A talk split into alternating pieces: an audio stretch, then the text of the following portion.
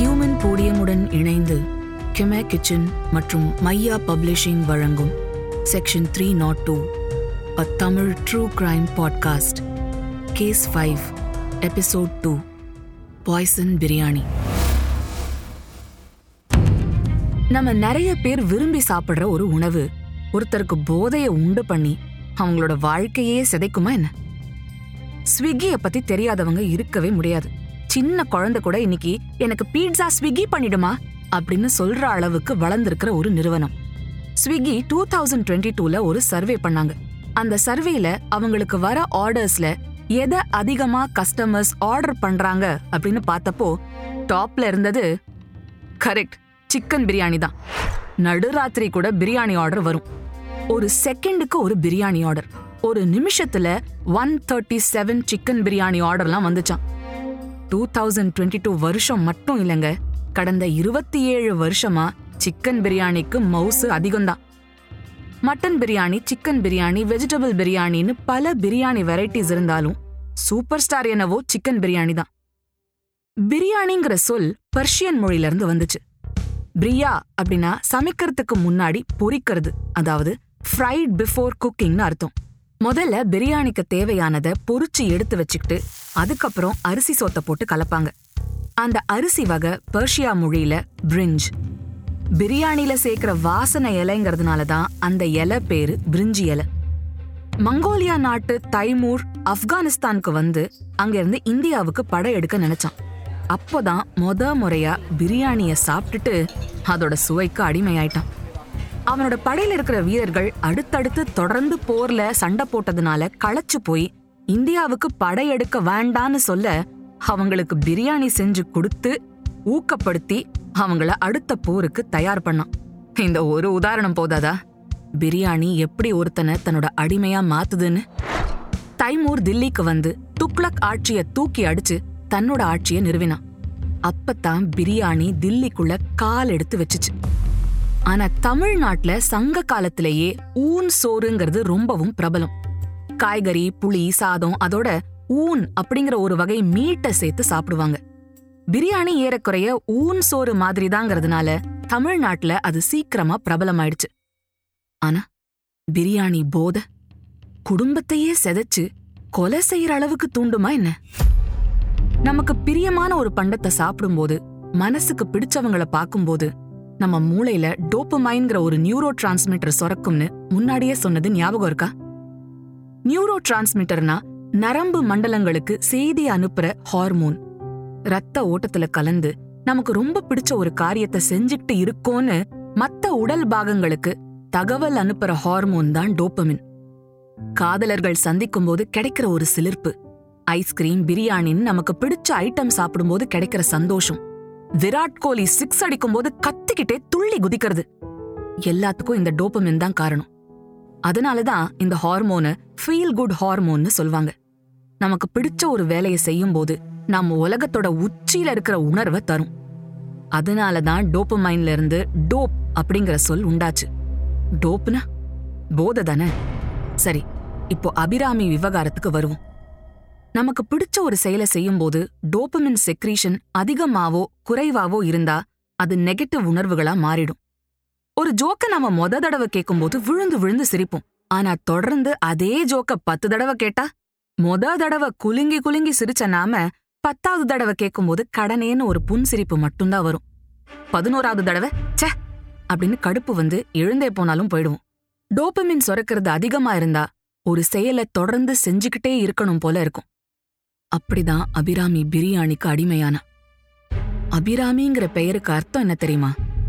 தொடர்ந்து அதிகப்படியான இனிமையை கொடுக்கறவன்னு தான் சமஸ்கிருதத்துல சொல்வாங்க. அபி அப்படின்னாலே அதிகப்படியானன்னு சொல்வாங்க. அதனாலதான் அவ பிரியாணி மட்டும் இல்ல அதிகப்படியா பல விஷயங்களை தேடி போனாலும். பொதுவா மனைவிய சந்தோஷமா வச்சுக்கணும்னு எல்லா ஆண்கள மாதிரி தான் நினைச்சாரு விஜயும். அப்பா அம்மாவ சின்ன வயசுலயே இழந்ததால குடும்பத்தோட அருமை அவருக்கு தெரியும். அதனாலதான் மனைவி அபிராமி குழந்தைங்க அஜய் கார்னிகாவோட சந்தோஷமா இருக்கணும்னு அவங்களுக்காக கடுமையா உழைச்சாரு விஜய். அபிராமி டிக்டாக் மூலமா பிரபலம் அடைஞ்சிருந்தா. தன்னோட ரெட் கலர் ஸ்கூட்டில போகும்போது அவங்கள பார்த்து உங்க வீடியோ பார்த்தேன் செம்ம அப்படின்னு இளவட்டங்கள் சொல்லும்போது அபிராமிக்கு ரொம்ப பெருமையா இருக்கும். அவளோட வீடியோக்களுக்கு வர கமெண்ட்ஸ் கூட ரொம்ப பாசிட்டிவா தான் இருந்தது. அதனால எப்பவுமே உற்சாகத்துல தான் இருந்தா அபிராமி. அபிராமி கோயட் ஸ்கூல்ல படிச்சதால அவ கூட படிச்ச பசங்க பொண்ணுங்க எல்லாம் அவளோட வீடியோஸ நிறைய ஷேர் செஞ்சதுல அவ ஃபேமஸ் ஆக ஆரம்பிச்சா. தம்பி பிரசன்னா கூட அவளோட டிக்டாக் வீடியோவை பாராட்டி சொல்ல அபிராமி உலகத்தோட உச்சியில மிதக்க ஆரம்பிச்சா. விஜய் அபிராமி வாழ்க்கை சந்தோஷமா தான் போயிட்டு இருந்தது ஆபீஸ்ல கடுமையா உழைக்கிற புருஷன் குழந்தைங்கள சொந்த பேரம் பேத்தி போல பாத்துக்கிற மாடி போஷன் வீட்டுக்காரங்க. அப்பப்ப சீராட பக்கத்திலே இருந்த பிறந்த வீடுன்னு அபிராமிக்கு எந்த பிரச்சனையும் இல்ல. நிறைய டைமும் இருந்ததால அவளால டிக்டாக்ல நிறைய வீடியோஸ் போட முடிஞ்சது.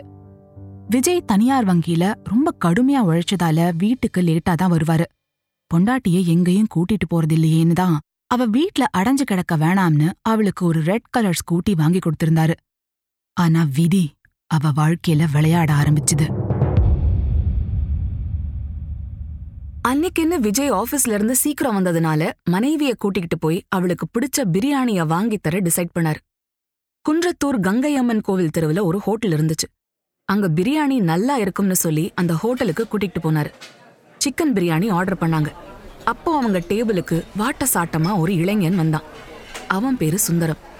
ரெண்டு பேரும் சிக்கன் பிரியாணி ஆர்டர் பண்ணதும் சுந்தரம் பிரியாணியை கொண்டு வந்தான். அபிராமி பிரியாணிய ரசிச்சு சாப்பிட ஆரம்பிச்சா. டிக்டாக் வீடியோல வர மாதிரியே தன்னோட பெரிய கண்ணை விரிச்சு முகத்தை சின்ன குழந்தை மாதிரி வச்சுக்கிட்டு சப்பு குட்டிக்கிட்டு பிரியாணிய ரசிச்சு பாராட்டி சூப்பர்னு சொன்னான். அத பார்த்துட்டு இருந்த சுந்தரத்துக்கு ஆச்சரியம். அந்த பொண்ணு அழகா மட்டும் இல்ல எவ்வளவு நல்லா ரசிச்சு ஒவ்வொரு வாய் சாப்பிடும் போதும் காம்ப்ளிமெண்ட் கொடுக்குதுன்னு நினைச்சான். சுந்தரத்தோட மனைவி பேரு முத்துலட்சுமி.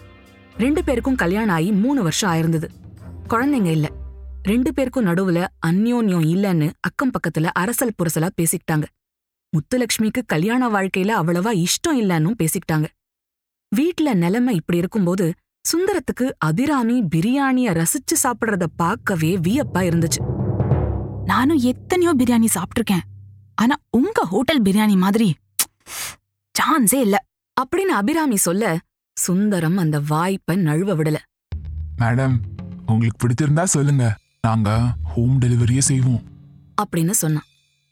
அந்த இடத்துல விஜய் தடுத்து ஹோம் டெலிவரிலாம் வேணாம். உனக்கு எப்பெல்லாம் பிரியாணி சாப்பிட ஆசையா இருக்கோ அப்ப நானே வாங்கிட்டு வந்து தரேன். அப்படின்னு ஒருவேளை சொல்லியிருந்தா ரெண்டு பிஞ்சு உசுறு போயிருக்காது. ஒரு குடும்பம் செதிஞ்சிருக்காது. ஆனா சுந்தரத்தோட நம்பரை அபிராமி வாங்கிக்கிட்டு மிஸ்ட் கால் கொடுக்க அத சுந்தரம் அவனோட மொபைல்ல ஸ்டோர் பண்ணிக்கிட்டான். அந்த மிஸ்டு கால் தான் விஜய் தன்னோட அருமையான வாழ்க்கைய மிஸ் பண்ண போகிறதுக்கு கட்டியும் சொல்லுச்சு. ரெண்டே நாள்ல மறுபடியும் பிரியாணி சாப்பிடணும்னு அபிராமிக்கு ஆசை. சுந்தரத்துக்கு ஃபோன் பண்ணான் சுந்தரம் அபிராமிக்கு ஸ்பெஷலா பிரியாணி கொண்டு வந்தான். அந்த டேஸ்ட் அபிராமிய கட்டி போட தொடர்ந்து அடிக்கடி பிரியாணி ஆர்டர் பண்ண அபிராமி. புருஷன் ஆஃபீஸில் இருக்க குழந்தைங்க மாடி போர்ஷனில் இருக்க சுந்தரம் பிரியாணி கொண்டு வரும்போது தனியா தான் இருப்பா அபிராமி. ஆர்டர் கண்டினியூ ஆக ஆக சுந்தரம் பிரியாணியோட அளவை அதிகரிச்சான். நிச்சயம் அந்த பிரியாணியில லெக் பீஸ் வச்சு தான் பேக் பண்ணுவான். ஹோட்டல்ல யார் இருந்தாலும் அபிராமி ஆர்டர் பண்ணா தானே பிரியாணியை டெலிவர் பண்ணுவான். அபிராமியோட டிக்டாக் வீடியோக்களை பத்தி தெரிஞ்சுக்கிட்டு சுந்தரம் அந்த வீடியோக்களை பார்த்துட்டு அவளை அப்ரிஷியேட் பண்ண ஆரம்பிச்சிட்டான். உங்க வீடியோஸ்லாம் பார்த்தேன் மேடம் செம்மையா இருக்கு. வேற லெவல் மேடம் உங்க ஃபேஸ் எக்ஸ்பிரஷன்ஸ் வா அல்டிமேட் அப்படி இப்படின்னு புகழ ஆரம்பிச்ச சுந்தரம். நீங்க எவ்வளவு சிரிக்க சிரிக்க பேசுறீங்க? அப்படின்னு சொல்லி அப்புறம் உங்க கண்ணு செம்ம அழகா இருக்கு. அப்படின்னு சொல்லி கடைசியில இவ்வளவு அழகா இருக்கிற நீங்க எப்படி மேடம் விஜயை ஏத்துக்கிட்டீங்க? அவர் பார்க்க ரொம்ப சுமாரா தானே இருக்காரு? அப்படின்னு ஒரு நாள் சொன்னான். தான் திறமையானவ அழகானவன்னு ஏற்கனவே நினைச்சிட்டு இருந்தவளுக்கு விஜய் சுமார் தான்னு ஒருத்தர் சொல்றத கேட்டதும் புத்தி தடுமாற ஆரம்பிச்சுது. இதெல்லாம் எதுவுமே தெரியாம தான் உண்டு ஆபீஸ் உண்டுன்னு பிஸியா இருந்தாரு விஜய். அப்படிப்பட்டவருக்கு அபிராமியோட வீடியோக்களை எல்லாம் பார்க்க நேரம் ஏது? ஒரு நாள் அபிராமி பிரியாணி ஆர்டர் பண்ணப்போ சுந்தரம் கொண்டு வந்திருந்த பிரியாணியோட அளவு ரொம்பவும் ஜாஸ்தியா இருந்தது. அளவு அதிகமா இருக்கே நான் இவ்ளோ ஆர்டர் பண்ணலையே. அப்படின்னு கேட்டா அபிராமி. நீங்க எனக்கு ஸ்பெஷல் கஸ்டமர் உங்களுக்கு மட்டும் எக்ஸ்ட்ரா ஸ்பெஷல் அப்படின்னு சுந்தரம் சொல்ல அபிராமி அதுல மயங்கிட்டா. சுந்தரம் பிரியாணி டெலிவரி செய்ய வரும்போது கம்பீரமா ட்ரெஸ் பண்ணிட்டு வர அபிராமிக்கு பிரியாணி மேல இருந்த ஈர்ப்பு சுந்தரம் கிட்ட மோகமா மாறிச்சு. ரெண்டு பேருக்குள்ள நெருக்கமான நட்பு ஏற்பட்டு நீ வா போன்னு பேசுற அளவுக்கு நெருக்கம் ஏற்பட்டுச்சு. அது பெட்ரூம்ல உடல் உறவு வச்சுக்கிற அளவுக்கு வளர்ந்துடுச்சு. இது எதுவுமே விஜய்க்கு தெரியாது. தொடர்ந்து ஃபோன் மூலமாகவும் வாட்ஸ்அப் வீடியோ மூலமாகவும் தகவல்களை பரிமாறிக்கிட்டு இருந்தாங்க. அன்னம் விடுத்தூது புறா விடுத்தூதுன்னு சங்ககால காதலர்கள் மாதிரி பிரியாணி விடு தூதுன்னு நடக்க ஆரம்பிச்சுது. மெதுவா அவங்க கள்ளக்காதல் எல்லைகளை மீற ஆரம்பிச்சுது. நிர்வாணமா குளிக்கிறத வீடியோ பிடிச்சு அத ஒருத்தருக்கு ஒருத்தர் அனுப்பிக்கிட்டாங்க. சுந்தரம் கைது செய்யப்பட்டப்போ அவனோட செல்போனை பறிமுதல் செஞ்சாங்க போலீஸ். அதுல அபிராமின்னு தனி ஃபோல்டர் வச்சிருந்தான். ஃபோன் பறிமுதல் செய்யறதுக்கு முன்னாடி எல்லாத்தையும் டெலீட் பண்ணியிருந்தான் சுந்தரம். ஆனாலும் போலீஸ் அதை ரிட்ரீவ் பண்ணப்போ அதுல ரெண்டு பேரோட ஆபாச வீடியோக்கள் நிறைய இருந்தது. ரெண்டு பேரும் பேசிக்கிட்ட மூணு ஆடியோக்கள் சமூக ஊடகங்கள்ல விளைய வந்தது. அதெல்லாம் போலீஸ் வெளியிட்டதா இல்ல யாராவது சித்தரிச்சாங்களான்னு தெரியல. ஆனா அவங்களோட கள்ள தொடர்புக்கும் வீடியோக்களை பகிர்ந்துகிட்டாங்க அப்படிங்கறதுக்கும் போலீஸ் ஆதாரங்கள் வச்சிருக்காங்க. என்னவோ சரியில்லைன்னு முதல்ல விழிச்சுக்கிட்டது மாடி வீட்டு வீட்டுக்காரங்க தான். அடிக்கடி பிரியாணி கொடுக்க ஒருத்தன் வரான். உள்ள போறவன் ரொம்ப நேரம் ஆயும் வெளில வரமாட்டேங்கிறான் அவன் வண்டி மட்டும் வெளியே நிக்குதேன்னு சந்தேகம் வர வீட்டுக்காரங்க குழந்தைங்கள சீக்கிரமே கீழே அனுப்ப ஆரம்பிச்சாங்க. இது போதாதுன்னு அபிராமியோட அப்பா ஒரு நாள் தற்செயலா வீட்டுக்கு வந்தப்போ அரசல் புரசலா இந்த விஷயம் அவர் காதுல விழுந்துச்சா? இல்ல அவர் வந்தபோது நிலவரம் ஏதாவது சரியில்லையான்னு தெரியல. பொண்ணை பிடிச்சு நல்லா திட்டி இனி வீட்டை விட்டு வெளியே போகக்கூடாது குடும்பத்தை கவனின்னு சொல்லியிருக்கார். அடுத்த வாரம் குழந்தைங்க மாடியில இருந்தப்போ அபிராமி எங்கேயோ சொல்லாம கொள்ளாம போனதா அக்கம் பக்கத்துல இருக்கிறவங்க சொல்ல விஜய் அவசரமா ஆபீஸ்ல இருந்து வந்து அவளை தேடிட்டு போனாரு. கங்கையம்மன் கோவில் தெருவுல பிரியாணி ஹோட்டலுக்கு போய் அபிராமி இருக்கிற இடத்த தெரிஞ்சுக்கிட்டு அவளை பலவந்தமா வீட்டுக்கு திரும்ப கூட்டிட்டு வந்தாரு. அபிராமிக்கு அவ அப்பா அம்மா விஜய் வீட்டுக்காரங்க எல்லாரும் புத்தி சொல்லி குடும்பத்தை தொடர்ந்து நடத்த சொன்னாங்க. மணிமணியா குழந்தைங்க அதுங்களை கவனி. அப்படின்னு சொல்லிட்டு போனாங்க. ஆனா அபிராமிக்கு பிரியாணியையோ பிரியாணி டெலிவர் பண்ற சுந்தரத்தையோ மறக்க முடியல. பிரியாணி விடு தூது ரெண்டு பேருக்கும் நடுவுல தொடர்ந்து நடந்துச்சு. தாத்தா பாட்டி அப்பா மாடி வீட்டுக்காரங்கன்னு அரசல் பொரசலா பேசுறத கேட்டு ஒரு கட்டத்துல குழந்தை அஜய்க்கு வீட்டுல ஏதோ நிலவரம் சரியில்லைங்கிறது புரிய ஆரம்பிச்சுச்சு. வீட்டுக்கு யார் வராங்கன்னு பாரு அப்படின்னு தாத்தா பாட்டிலாம் சொல்லி வச்சதுனால குழந்தை அஜய் அம்மாவையே சுத்தி சுத்தி வந்தான் ஸ்கூல்ல இருந்து வந்ததுல இருந்து ஒவ்வொரு நிமிஷமும் அம்மாவோடையே தான் இருப்பான். குழந்தைங்க தன்னையே சுத்தி சுத்தி வரத பார்த்த அபிராமியால சுந்தரத்துக்கிட்ட பேசக்கூட முடியல. அப்பதான் சுந்தரத்துக்கு ஒரு நாள் ரகசியமா ஃபோன் பண்ணா அபிராமி. குழந்தைங்க எப்பவும் கூடவே இருக்காங்க. என்னால பேசவே முடியல. விஜய் என்னோட அப்பா அம்மாவும் சுத்தி இருக்கிறவங்களும் எப்பவும் என்ன கண்காணிக்கிறாங்க. அப்படின்னு அபிராமி புலம்ப உன் குடும்பம் இருக்கிற வரைக்கும் நம்மளால சந்தோஷமா இருக்க முடியாது. அவங்கள ஒழிச்சாதான் நிம்மதி. அப்படின்னு சுந்தரம் சொன்னான். என்ன செய்யலாம் அப்படின்னு அவங்கிட்டயே யோசனை கேட்டா அபிராமி. குழந்தைங்க உன் கணவன் மூணு பேரையும் பாலில் விஷ மாத்திரை வச்சு கொன்னுடு. அப்படின்னு யோசனை சொல்லியிருக்கான் சுந்தரம். எவ்வளவு கேவலமான யோசனை. கணவன் ரெண்டு குழந்தைங்களை கொன்னுட்டு இவங்களால நிம்மதியா எவ்வளவு தூரத்துக்கு போய் வாழ முடியும்? சரி போதும். இதோட நிறுத்திப்போம்னு யோசனை சொல்லாம முட்டாள்தனமா குழந்தைங்களை கொன்னுடுன்னு சுந்தரம் சொன்ன யோசனைய ஏதோ தேவ வாக்கு மாதிரி எடுத்துக்கிட்ட அபிராமியத்தான் என்னன்னு சொல்றது? பிரியாணி காதல் அவங்க அறிவை மழுங்க அடிச்சிருச்சுன்னு தான் சொல்லணும். August thirty one two thousand eighteen விஜயோட பிறந்த நாள் ஆகஸ்ட் தேர்ட்டி அன்னைக்கு தான் தங்களோட திட்டத்தை அமல்படுத்த முடிவு பண்ணியிருந்தா அபிராமி. முன்னாடியே வாங்கி வச்சிருந்த விஷ மாத்திரைய பால்ல கலந்து தயாரா வச்சிருந்தா.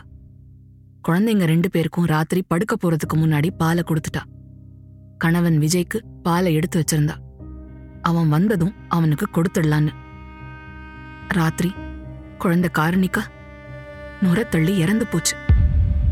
காலையில எழுந்த அபிராமி அது இறந்து போயிருச்சுங்கிறத தெரிஞ்சுக்கிட்டா.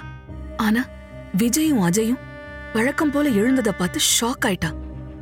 விஷ மாத்திரையோட வீரியம் குறைஞ்சு போயிடுச்சோன்னு நினைச்சு குழம்பினா. ரகசியமா சுந்தரத்துக்கு ஃபோன் பண்ணா. பொண்ணு மட்டும் தான் இறந்துட்டா. பையனும் புருஷனும் தப்பிச்சிட்டாங்க. இப்ப என்ன செய்யறது? அப்படின்னு கேட்டா. ஒண்ணுமே நடக்காத மாதிரி உன் புருஷனை ஆபீஸ்க்கு அனுப்பிடு. அப்புறம் உன் பையனை தீர்த்து கட்டிடு.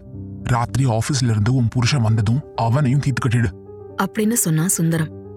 ஒண்ணுமே நடக்காத மாதிரி கணவன் விஜயோட பிறந்த நாளை கொண்டாடினா. பொண்ணு கார்னிகாவை எழுப்ப போன விஜய தடுத்து நிறுத்தினா அபிராமி. குழந்தை அசந்து தூங்குறா. அவளை எழுப்ப வேணாமே. அப்படின்னு சொல்லி விஜய ஆபீஸுக்கு கிளப்பினா. விஜய் ஆபீஸ்க்கு கிளம்பி போக வழக்கம் போல அப்பாவோட ஹெல்மெட்டை எடுத்துக்கிட்டு அஜய் பைக் வரைக்கும் போனான் அப்பாவுக்கு டாட்டா காட்டிட்டு அப்படியே மாடியில இருந்த வீட்டுக்காரங்க பூஷனுக்கோ இல்ல தாத்தா வீட்டுக்கோ போயிருக்கலாம். ஆனா அவன் வீட்டுக்குள்ள போனான். அஜய் இங்க வா. அம்மா கூப்பிடுறாங்கன்னு அவ பின்னாடியே போனான் எட்டு வயசு அஜய். அவனை பெட்ரூம்க்கு கூட்டிட்டு போய் அபிராமி திடீர்னு திரும்பி குழந்தையோட மென்னிய பிடிச்சு குரல் வளைய நசுக்க ஆரம்பிச்சா. அஜய் மூச்சு திணற அவளோட உடம்பு பிடியிலிருந்து நழுவ பார்க்க சட்டுன்னு ஒரு தலகாணியை எடுத்து குழந்தையோட முகத்துல வச்சு அழுத்தினான் அஜய் போராடும்போது அவனோட கை நகங்கள் கட்டிலோட மரச்சட்டங்களை கீறி இருந்தத போலீஸ் விசாரணை நடத்தும் போது பார்த்தாங்க. அஜய் செத்துட்டான்னு கன்ஃபார்ம் பண்ணிட்டு மறுபடியும் சுந்தரத்துக்கு ஃபோன் பண்ணி பையன் கதையை முடிச்சிட்டேன் அப்படின்னு சொல்லியிருக்கா. உன் புருஷன் கதையும் ராத்திரி அவன் ஆபீஸ்ல இருந்து வந்த உடனே முடிச்சிடு. அப்படின்னு சொன்னா சுந்தரம். விஜயோட நல்ல காலம். அவரோட ஆபீஸ் வேலை அவரோட உயிரை காப்பாத்திருச்சு. ராத்திரி எல்லாம் ஆபீஸ்ல ஹோம் லோன் டாக்குமெண்ட்ஸை சரி பார்த்து அடுக்கிட்டு ஹெட் ஆபீஸ்க்கு அனுப்பிட்டு அடுத்த நாள் காலையில ரொம்ப டயர்டா வீட்டுக்கு வந்தாரு விஜய்.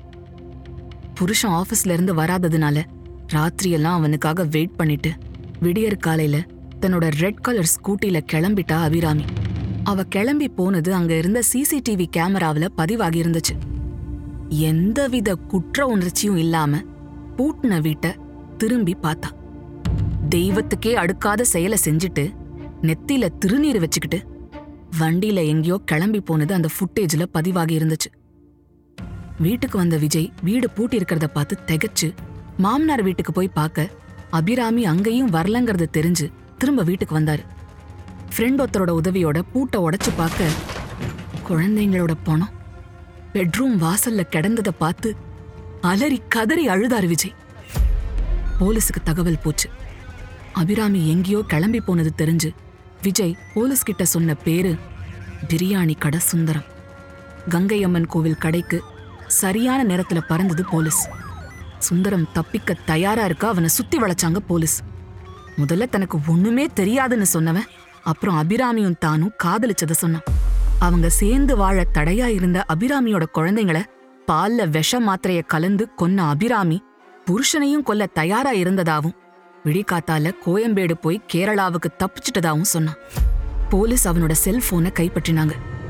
சரியா அப்ப சுந்தரத்தோட போனுக்கு ஒரு கால் வந்துச்சு. நம்பரை பார்த்த போலீஸ் அது அபிராமியோட நம்பருங்கிறத புரிஞ்சுக்கிட்டாங்க. தொடர்ந்து கதையை தெரிஞ்சுக்க அடுத்த வாரம் கேளுங்க. Episode 3. This episode was brought to you by Kumar Kitchen. Embark on a culinary adventure to Cambodia without leaving Bengaluru. Kumar Kitchen invites you to savor the flavors, culture, and warmth of Cambodian cuisine in a setting that exudes timeless elegance. And Maya Publishing. Turn your literary dreams into reality with Maya Publishing where your story finds its voice and comes to life in print. Script by Kalachakram Narasimha. Narrated by Deepika Arun and Dharanya. Sound design, recording, mixing, and mastering by Baba Prasad, assisted by Surya Prakash at Digi Sound Studio, Chennai. Music by Dakshin. Direction team Bhavya Kirtivasan and Srinitya Sundar. Executive producer Deepika Arun. Produced by Human Podium. This podcast is based on true stories and real life events. While we strive for accuracy and authenticity, certain aspects such as dialogue, pacing, and narrative sequence may have been enhanced or reconstructed for dramatic and entertainment purposes. Our intention is to provide a compelling and engaging listening experience while staying true to the essence of the stories being told. Keep in mind that some details may have been altered or condensed for storytelling reasons. Listeners are advised to use their discretion. We may refer to specific individuals or groups by their names in order to share stories, insights, or historical accounts. These references are intended to provide context and understanding and are based on publicly available information. We want to emphasize that these references are made solely for the purpose of providing accurate information and fostering a deeper understanding of our culture and society. We strive to approach these discussions with sensitivity and a commitment to treat all individuals and their stories with respect and sensitivity.